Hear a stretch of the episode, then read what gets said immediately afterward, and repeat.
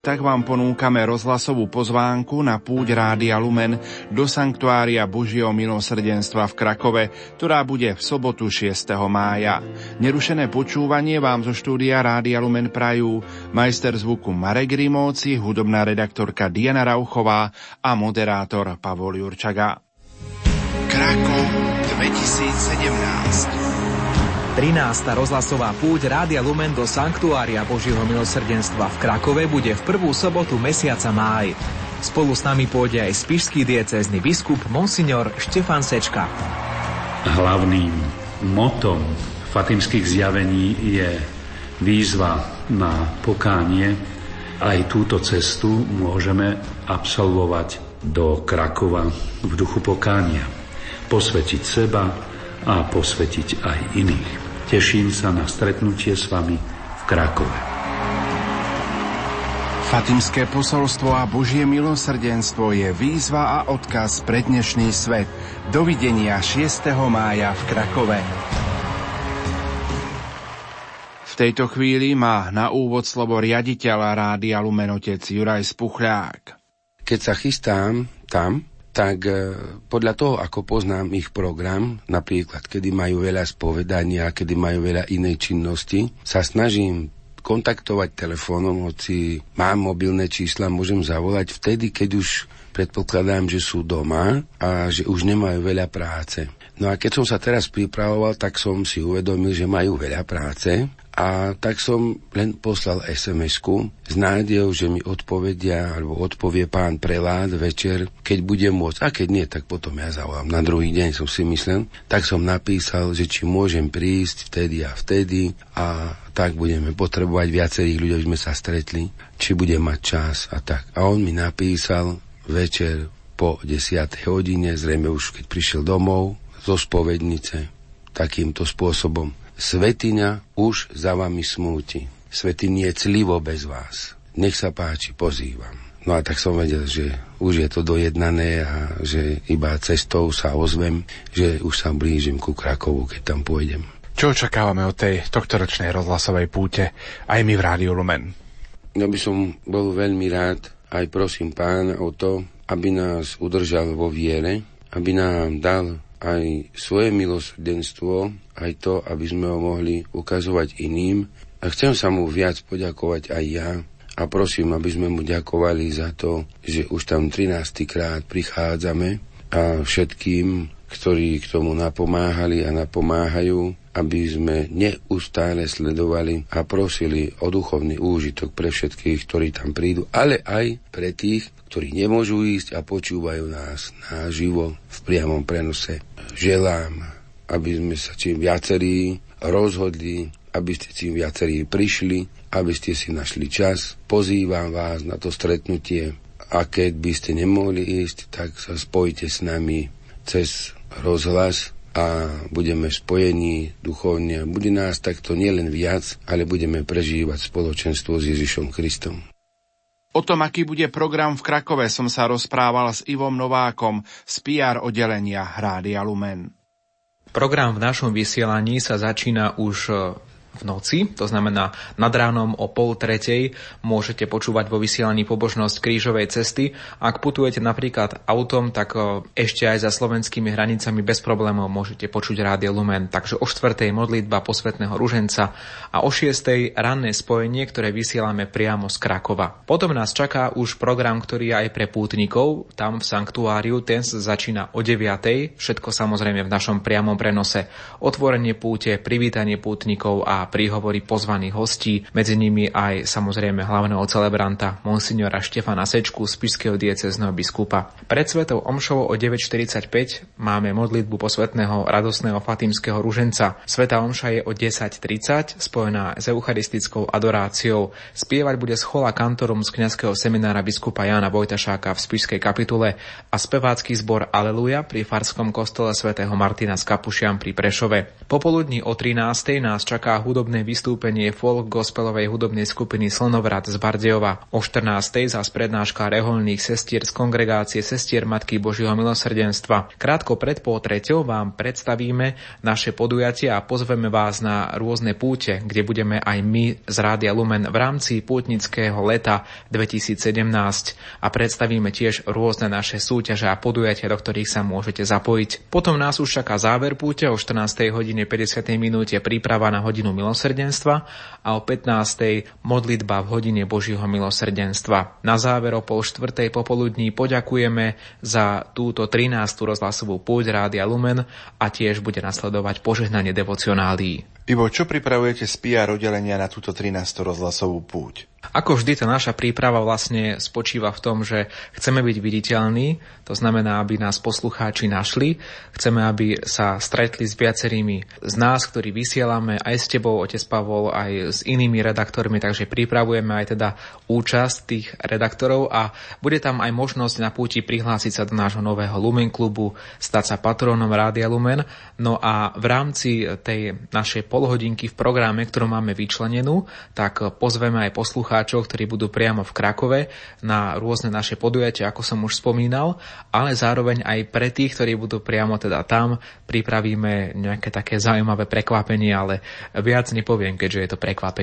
Čo pre teba osobne Sanktuárium Božieho milosrdenstva v Krakove znamená? Bol som tam už veľmi veľa krát a asi pre každého to vlastne evokuje to milosrdenstvo. Ja si tam vždy spomeniem na, na rôzne možno veci v živote, keď som nebol dostatočne milosrdný, alebo keď som si možno nevážil to milosrdenstvo, ktoré voči mne prejavili iní, keď mi dokázali odpustiť aj veci, ktoré by možno ostatní odpustiť nedokázali. A to ma vždy tak motivuje, keď prichádzam do Krakova byť milosrdným. To znamená vedieť odpustiť, lebo asi každý, kto sa snaží žiť úprimný kresťanský život, vníma, aké je veľmi dôležité vedieť odpustiť. Vedieť sa vyrovnať s tým, že ja robím chyby a že aj ľudia okolo mňa chyby robia. A že to tak vlastne bude vždy. Že vždy budem robiť aj ja chyby, aj ľudia okolo mňa. Vyrovnať sa s tým sa dá buď pomstou, alebo odpustením. Ale to požehnanie a to dobro prináša len jedna z týchto vecí. Teší sa do Krakova sobotu 6. mája? Priznám sa, že samozrejme vždy sa teším na návštevu tohto miesta, ale zároveň vždy je tam taká trošku aj obava, alebo nazvem to možno tréma, pretože vždy je to aj na nás, aby sme tú púť dobre zorganizovali, aby sa pútnici dobre cítili, takže vždy mám pred týmto podujatím e, rešpekt a mám ho aj teraz, pretože naozaj sa snažíme vždy, aby každý pútnik odchádzal z tejto púte duchovne povzbudený a to je naozaj veľká výzva výzva, ktorá je pred nami všetkými. Do Krakova budeme putovať spolu s otcom biskupom monsignorom Štefanom Sečkom zo Spiskej kapituly. Tu je jeho pozvánka. Drahí bratia a sestry, chcem vás pozvať na púť do poľského Krakova, do sanktuária Božieho milosrdenstva, ktorá sa uskutoční 6. mája spolu s radiom Lumen. Ten program je veľmi bohatý na tento deň, ale takým centrom bude predovšetkým slávenie svätej Omše na tomto posvetnom mieste v roku z tého výročia fatimských zjavení. Hlavným motom fatimských zjavení je výzva na pokánie. Aj túto cestu môžeme absolvovať do Krakova v duchu pokánia. Posvetiť seba a posvetiť aj iných. Teším sa na stretnutie s vami v Krakove. Na púť do Krakova v sobotu 6. mája pozýva aj rožňavský diecézny biskup Monsignor Stanislav Stolárik.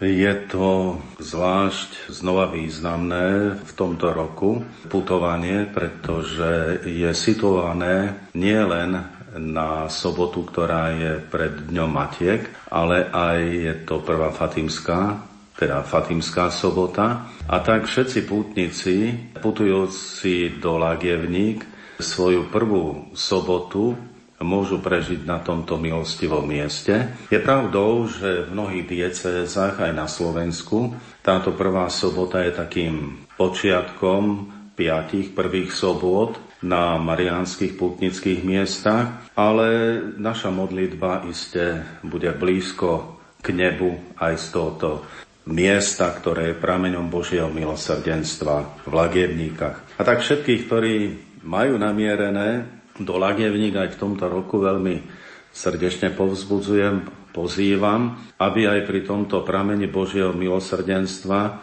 si uvedomili, akým veľkým prejavom Božieho milosrdenstva a darom Božieho milosrdenstva je aj posolstvo s Fatimy. A keď by sme dokázali sklbiť jedno s druhým, pretože jedno i druhé pochádza od Boha.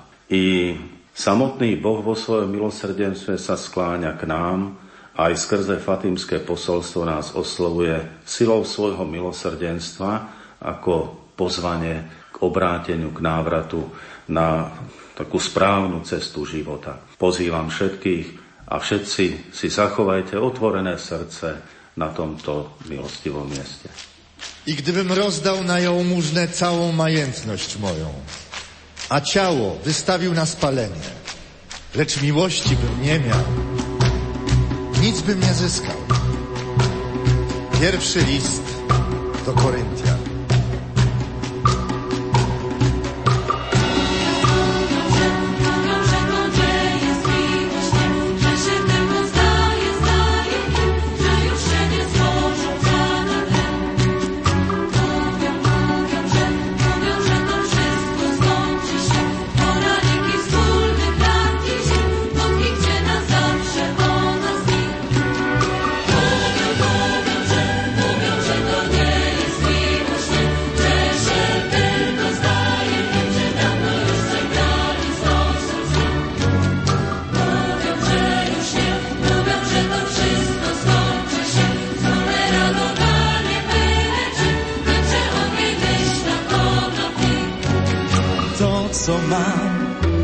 Koryntian. się zdarzyło nam. To pachnący chlebem dom z roześmianą buzią twą. To, co mam, to, co się zdarzyło nam. Twój policzek, kiedy mróz na bieżynie wielki wóz. Mówią, że to nie jest miłość, że tak się tylko zdaje nam. Tyle się nic nigdy nie skończyło to wszystko całe.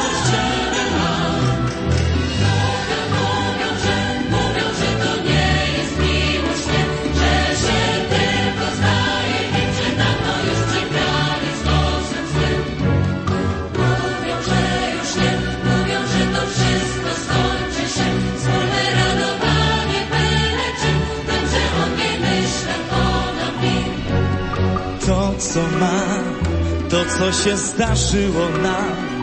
Całe Tatry wzdłuż i wszerz, tęcza wstążki, kiedy deszcz.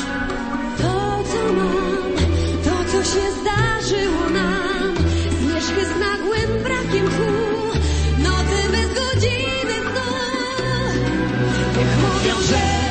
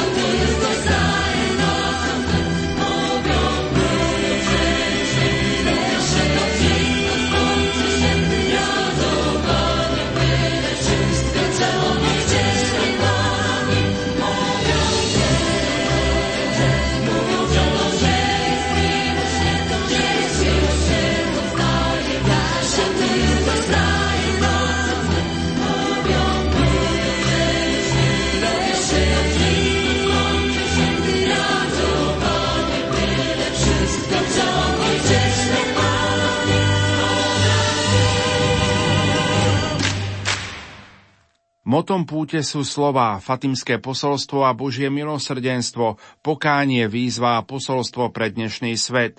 V Lani sme počas púte do Krakova priniesli aj slova biblistu Františka Trstenského zo spiskej kapituly o význame cesty v živote človeka. Cesta je jeden z takých najbežnejších výrazov, ktoré máme v ľudskom jazyku. Všetci poznáme výrazy ako vydať sa na cestu alebo vybrať sa na cestu, stráviť čas na ceste putovaním alebo vrátiť sa z cesty. Takže cesta a putovanie má viac než len geografický význam v našom jazyku. Predovšetkým pod cestou chápeme samotný ľudský život. Cesta predstavuje ľudský život od materského lona až po smrť. Byť na ceste znamená aj neprestajne čeliť prekážkam, ktoré táto cesta prináša a rozhodnutie prekonávať tieto prekážky. Byť na ceste znamená napredovať. Človek, ktorý je na ceste, tak sa rozhoduje, že chce ísť stále dopredu, že rastie, že pracuje na sebe. Ísť na cestu znamená aj oslobodiť sa, vzdávať sa toho, čo zanechávam za sebou. Znamená aj preniknúť ďalej za hranice nepoznaného.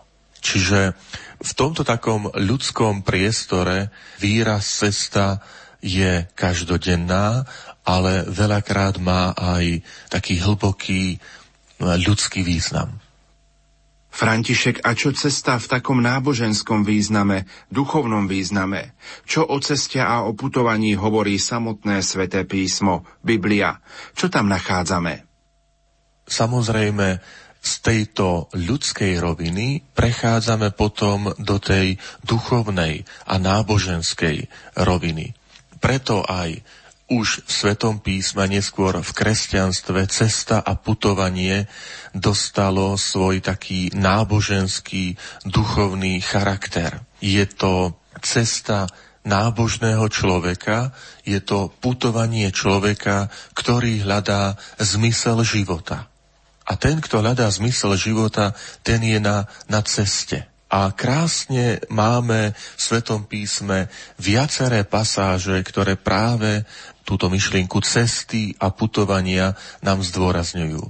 Ja chcem uviesť aspoň, aspoň niektoré a predovšetkým sú to žalmy, ktoré zdôrazňujú veľkosť putovania, veľkosť cesty. V žalmoch my napríklad sa modlíme a hovoríme, pane, ukážeš mi cestu života u teba je plnosť radosti. To je žalm 16.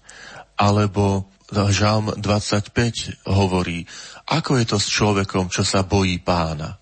Ukáže mu cestu, ktorú si má vyvoliť. Teda ten človek, ktorý naozaj si ctí, váži si Boha, chce žiť podľa jeho vôle, tomu Boh ukáže cestu, ktorú si má vyvoliť. A možno aj dnešný deň viacerí prichádzajú do sanktuária, do Krakova práve s touto prozbou, že ukáž mi cestu, ktorou mám ďalej kráčať. Možno dnes sa zrodia nové kňazské a reholné povolania v tomto sanktuáriu, v tomto svetini Božieho milosrdenstva.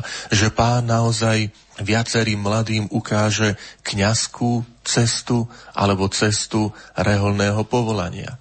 A vidíte, opäť hovoríme o, o ceste, o, o putovaní. Potom mnohé možno rodiny prídu. Pane, ukáž nám cestu ako ďalej ako ďalej vo výchove, ako ďalej v našom spoločnom vzťahu. Ale my môžeme hovoriť aj o ceste návratu. Spomeňme si, to je cesta marondratného syna, ktorý nachádza si cestu domov, cestu k otcovi. A možno viacerí prichádzame do sanktuária milosrdenstva na tú dnešnú púť, aby sme našli cestu návratu k Bohu a k blížnemu že je to cesta zmierenia, cesta odpustenia, ale aj cesta pravdy. Napríklad Žalm 119 to krásne hovorí, že cestu pravdy som si vyvolil a tvoje slová mám stále pred sebou. Skutočne všetkých poslucháčov a zvlášť dnes všetkých pútnikov do sanktuária, do Krakova pozývam, aby v tomto roku milosrdenstva oni, ktorí sú dnes pútnici, našli aj pre seba túto cestu. cestu, ktorá je cestou múdrosti, cestou pravdy, cestou milosrdenstva, cesta pokánia. Pamätajme aj na to, že cesta je priestor, ktorý spája dva body, z ktorého vychádzam a do ktorého smerujem. Čiže cesta je istým sprostredkovateľom. A to je úloha aj nás veriacich.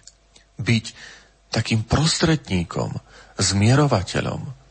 Ten, ktorý nielen čo si zanecháva, že vychádza od niekiaľ, ale má aj, aj zmysel života.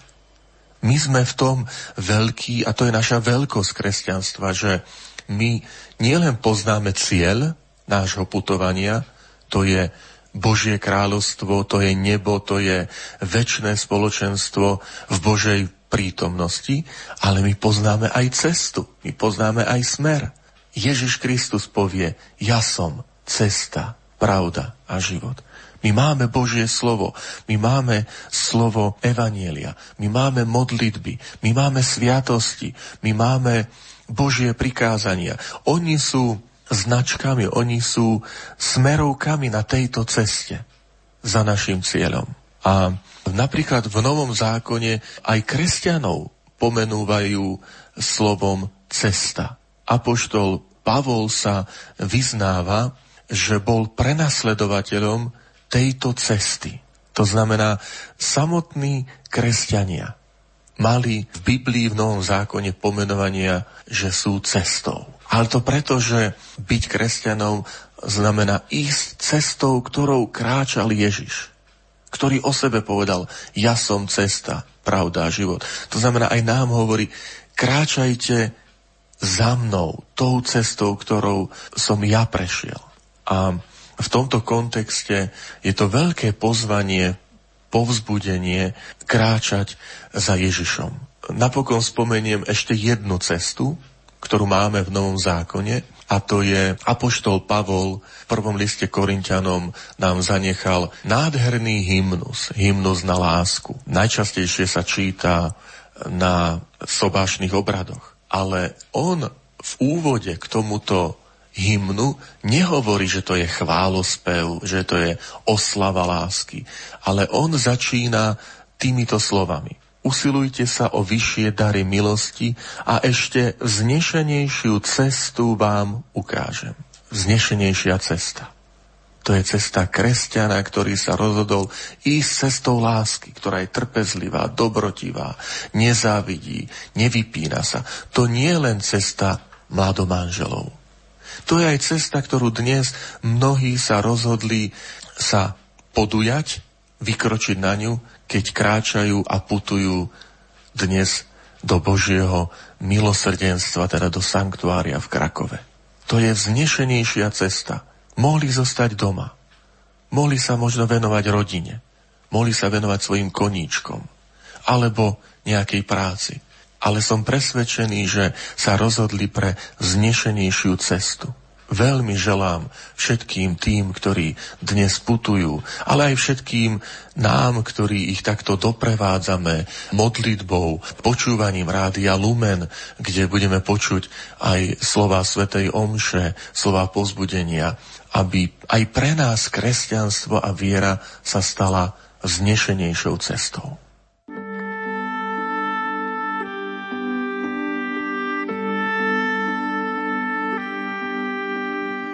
O mój Jezu, z ufności ku Tobie wije wieńcy tysiące i wiem, że rozkwitną wszystkie. Wiem, że rozkwitną wszystkie, kiedy oświeci bosque su once, oh.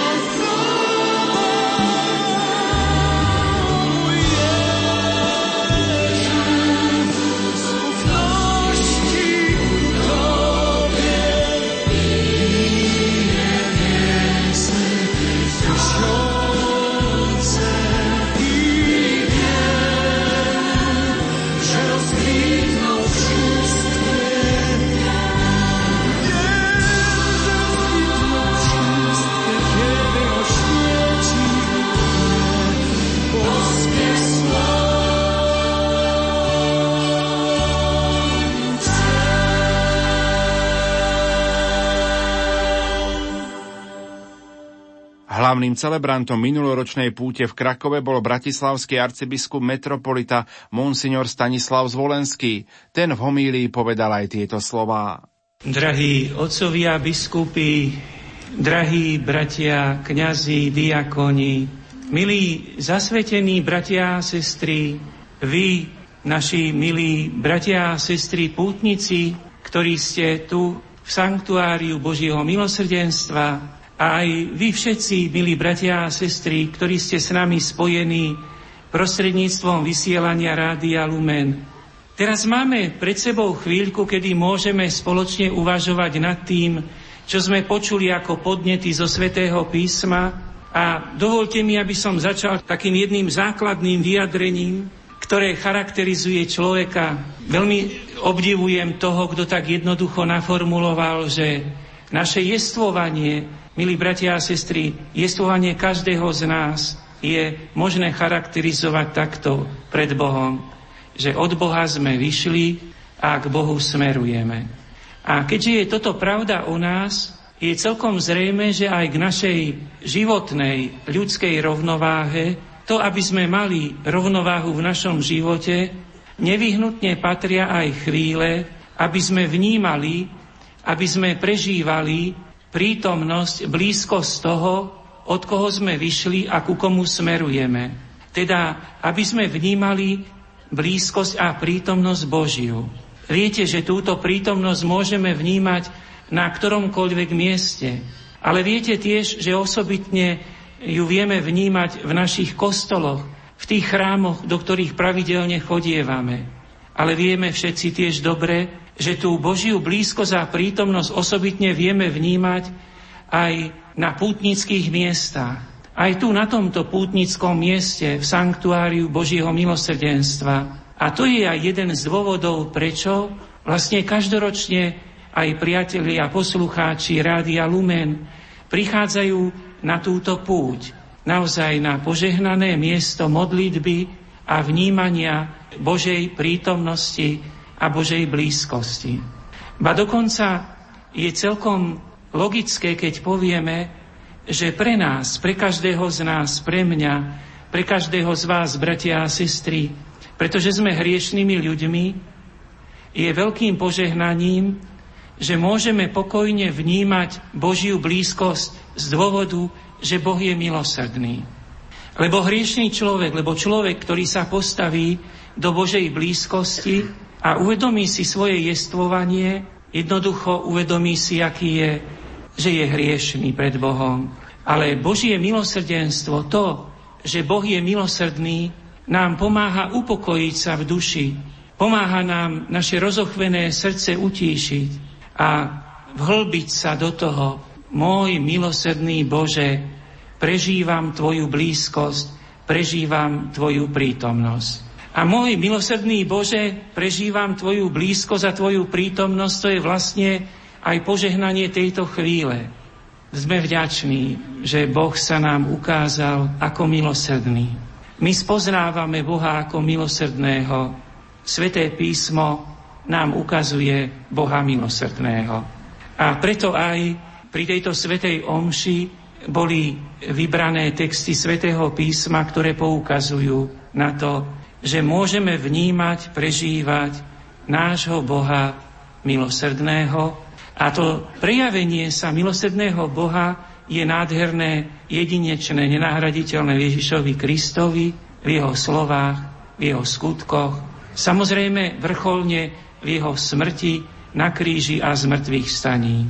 Ale keďže aj z prírodzenosti života nevládzeme hovoriť o všetkých týchto veciach naraz, môžeme vždy len po malých čiastkách. A ďakujeme nášmu pánovi, že nám zanechal mnoho nádherných rozprávaní o milosrdenstve, o milosrdnom Bohu. A jedným z tých nádherných rozprávaní je aj to podobenstvo o dobrom pastierovi, ktoré sme počuli v dnešnom úrivku Evanielia. O pastierovi, ktorý je taký dobrý, že má sto oviec a jedna sa mu stratí. A Ježiš Kristus hovorí, že dobrý pastier ide, hľadá túto ovcu, ovečku, nájde ju, vezme ju na svoje ramena a prináša ju naspäť.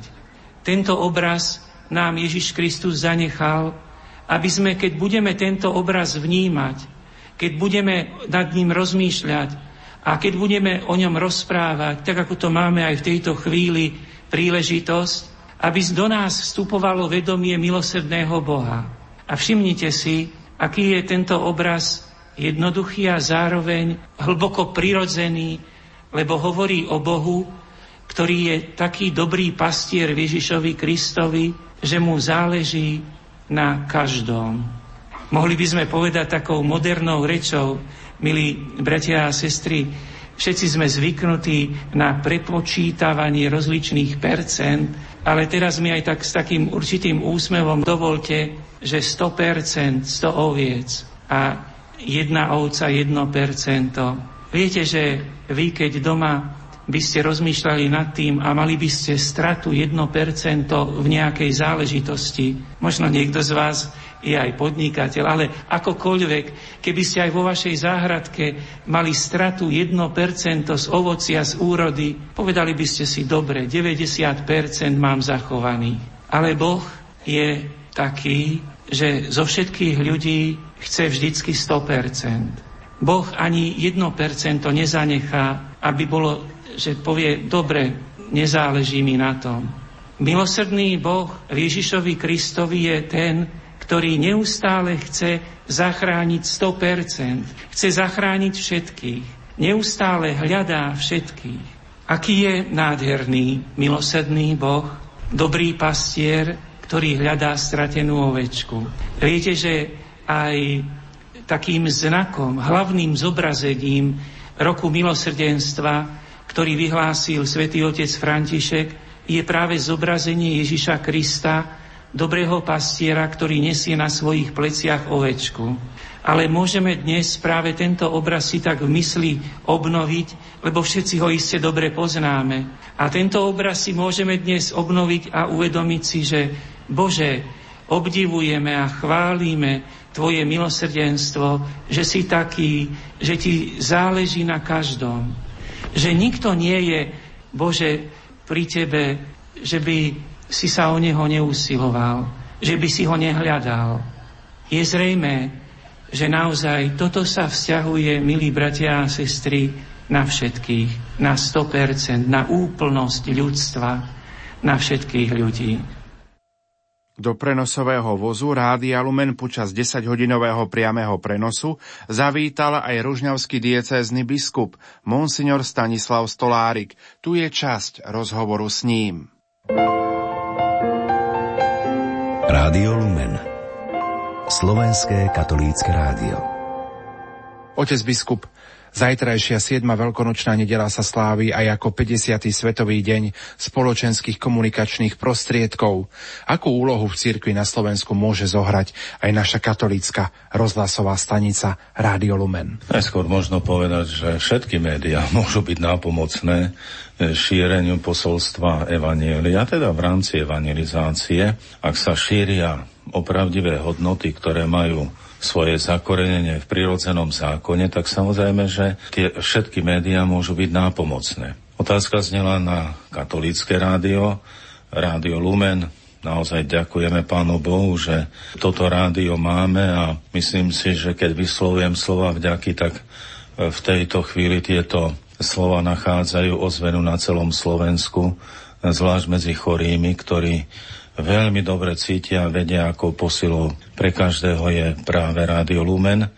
A verím, že aj spätne posielajú slova vďaky na adresu vás, pracovníkov, Rádia Lumen, zostavovateľov programu a iste aj vyprosujú tú potrebnú silu a múdrosť, aby ste vedeli vždy tak zostavovať program, aby mal oslovujúcu silu, aby ste vedeli aj zakomponovať jednotlivé programy do vhodných časov aby tá počúvateľnosť a sila ohlasovania rástli, lebo toto je obrovské umenie. Svetý otec Jan Pavel II, myslím, to bol on, ale možno to aj inde rezonovalo, tak veľmi dobre hovoril, že média, mal, myslím na mysli práve rádio, hovorieval, že to je tá najväčšia kazateľnica sveta. A viete veľmi dobre, a vedia to aj naši poslucháči, aká počúvateľnosť je pri svetých omšach, omšiach, potom aká počúvateľnosť bola pri duchovných obnovách a isté aká počúvateľnosť je aj v tejto chvíli, alebo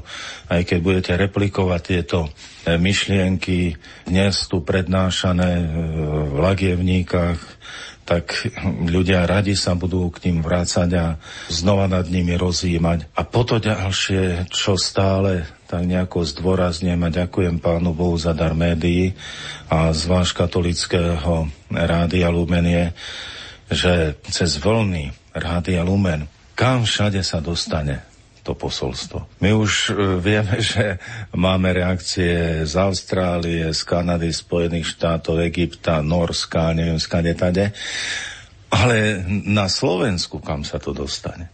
Kam všeli, kde aj do tej nejakej chalúbky alebo do nejakej krízovej situácie odrazu vstúpi sila tohoto Božieho slova, ktorá človekovi pomôže v rozhodnutí. Ako je dobré pokračovať aj v šírení signálu, lebo ešte stále sú, no aj v mojej diecéze, nepokryté územia, kde tento signál nie je. Ja som si vedomý toho, že to nie je také jednoduché, ale tam, kde už je koľko požehnania naozaj prináša, prinášajú tieto vlny rády a lumen a posolstvo, ktoré e, skrze ne sa tam približuje.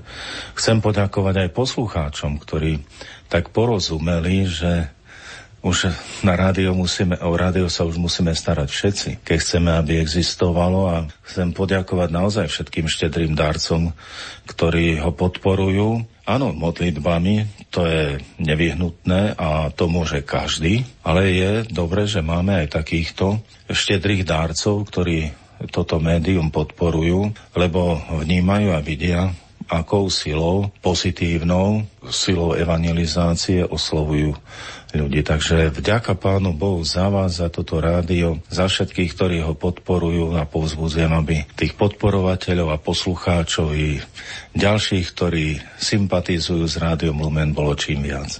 Od 16. mája od pondelka sa chceme v rámci poludňajšej modlitby Aniel Pána Otec Biskup modliť za kresťanskú Európu. Prečo je potrebné na tento úmysel sa spoločne modliť? Tu som zachytil výzvu, teraz ja si nespomínam, z ktorého parlamentu to bolo, kde poslanci katolícky navrhli, aby po modlitbe poludňajšej aniel pána, alebo teraz vo veľkonočnom období, po modlitbe Raduj sa nebes kráľovna, zaznela aj modlitba Otče náš za kresťanskú Európu, teda aby Európa znova bola kresťanská a aby budovala svoju prítomnosť i budúcnosť na kresťanských koreňoch a kresťanských princípoch.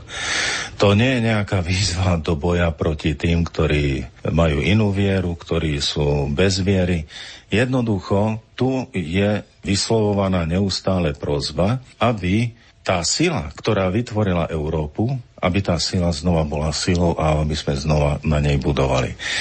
A tí, ktorí nie sú celkom možno utrasení v tomto smere a nevidia dôležitosť tejto modlitby, nevidia dôležitosť kresťanských princípov Európy.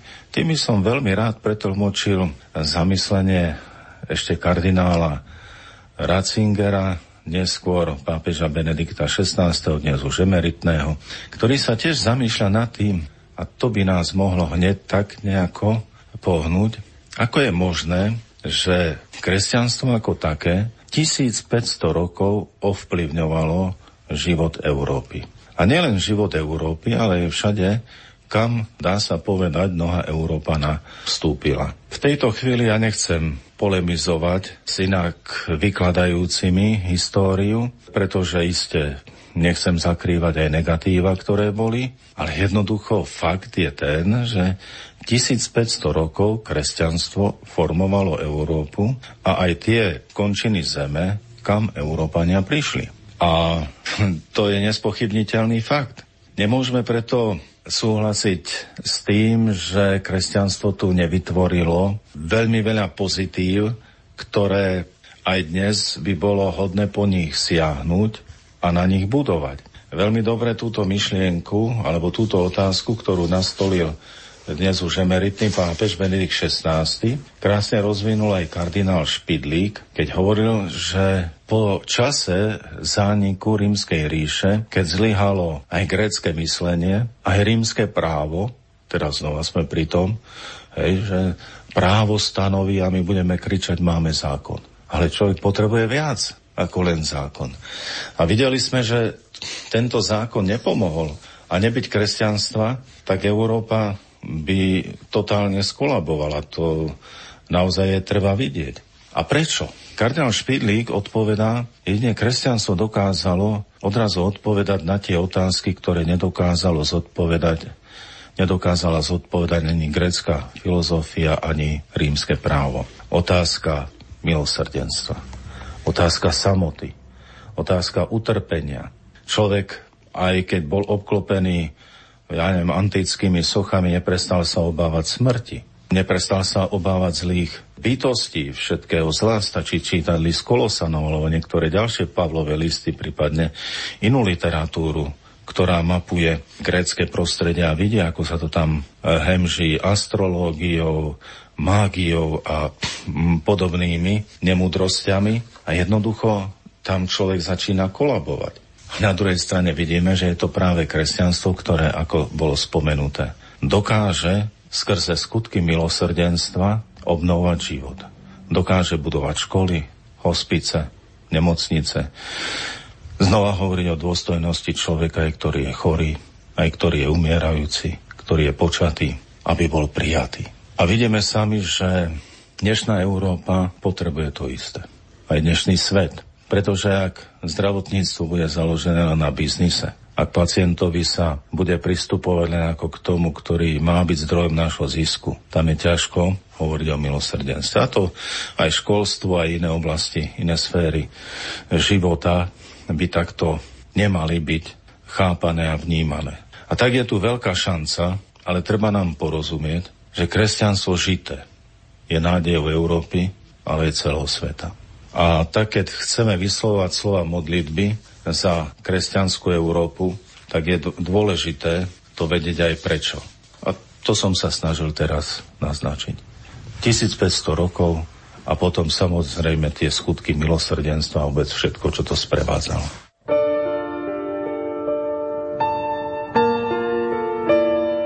Toľko naša zvuková rozhlasová pozvánka na púť Rádia Lumen do Sanktuária Božieho milosrdenstva v Krakove. Za pozornosť vám tejto chvíli ďakujú majster zvuku Marek Rimovci, hudobná redaktorka Diana Rauchová a moderátor Pavol Jurčaga. Do počutia.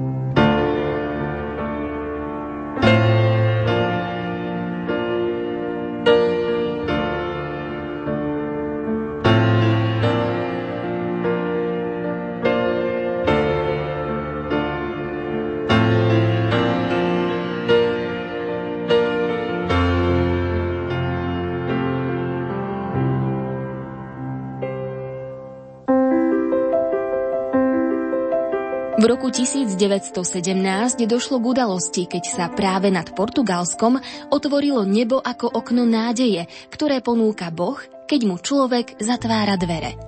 Panna Mária prišla, aby nám pripomenula pravdy Evanielia, zdroj nádeje pre ľudstvo, ktoré ochladlo v láske a strácalo vieru.